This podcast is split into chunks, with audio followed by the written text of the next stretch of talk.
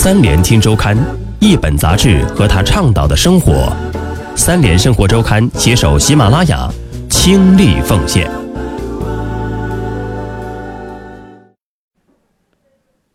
本节目由喜马拉雅和三联生活周刊联合制作播出。嗨，各位亲爱的听众朋友们，大家好，欢迎收听这一期的生活圆桌，我是圣地。今天想和大家分享的文章名字叫做《司机千奇百怪》，作者李黎。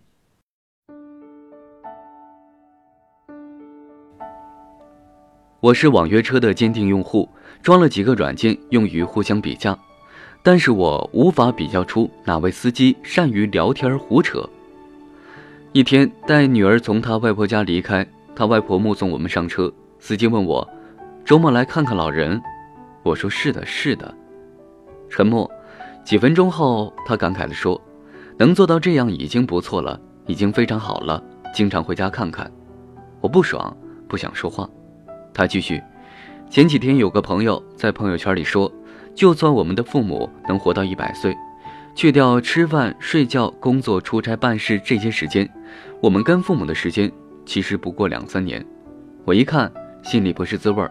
我当时就给爸爸。打了个电话，说回家吃饭，回家吃吃饭，听他说说话，说的我不高兴就忍着，怎么办呢？做儿女的只能这样了。这个问题我以前也计算过，父母在郊区，就算我一个月回家一次，一年十二次，就算他们还能活五十年，那么见到父母的次数也不过几百次而已。司机又感慨，人真是没意思。一代代人都在重复上一代人的事情，结婚生子，成家立业，没过几天安生日子就老了。我怀疑他读过《自私的基因》这本书，我则是买了没看。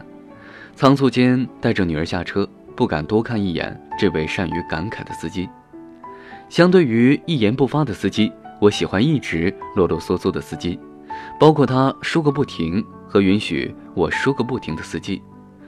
默默坐车，充满了虚伪的商务色彩，不符合日常生活隐秘而欢乐的本性。不过有一次，我被一个司机吓住了，从头到尾只能陪笑。这是一个光头大哥，车子路过一家夜总会时，他说：“你看，你看，那么多小姑娘开始上班了。”我害羞的笑笑。他接着说：“我刚刚就送了一个姑娘过来，也不远。”他可能上班来不及，加了二十块钱，车费才五块钱，他给这么多小费，有钱。下车前，我跟他加了个微信，以后他要用车，随时可以喊我，反正他有钱。我有点尴尬，而光头大哥的牛叉刚刚开始。他说他在某某夜总会认识一个小姑娘，随时随地喊他去接送，不要钱，有心情两个人就来一下，但是他也不常那么干。年纪大了，身体吃不消，不像女的无所谓。经常凌晨去接她，因为那个时候才下班，要么一起去吃个宵夜，要么去她的住处来一下。这番话说的手舞足蹈，翻来覆去，我一直很紧张。我要顺道接老婆和女儿去同学儿子的生日宴会。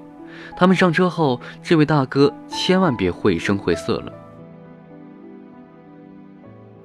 好在大哥就是大哥。居然逗逗女儿说：“伯伯这个样子你怕不怕？我像不像演员？”我说：“你不用化妆，直接可以演坏人，演黑社会中层。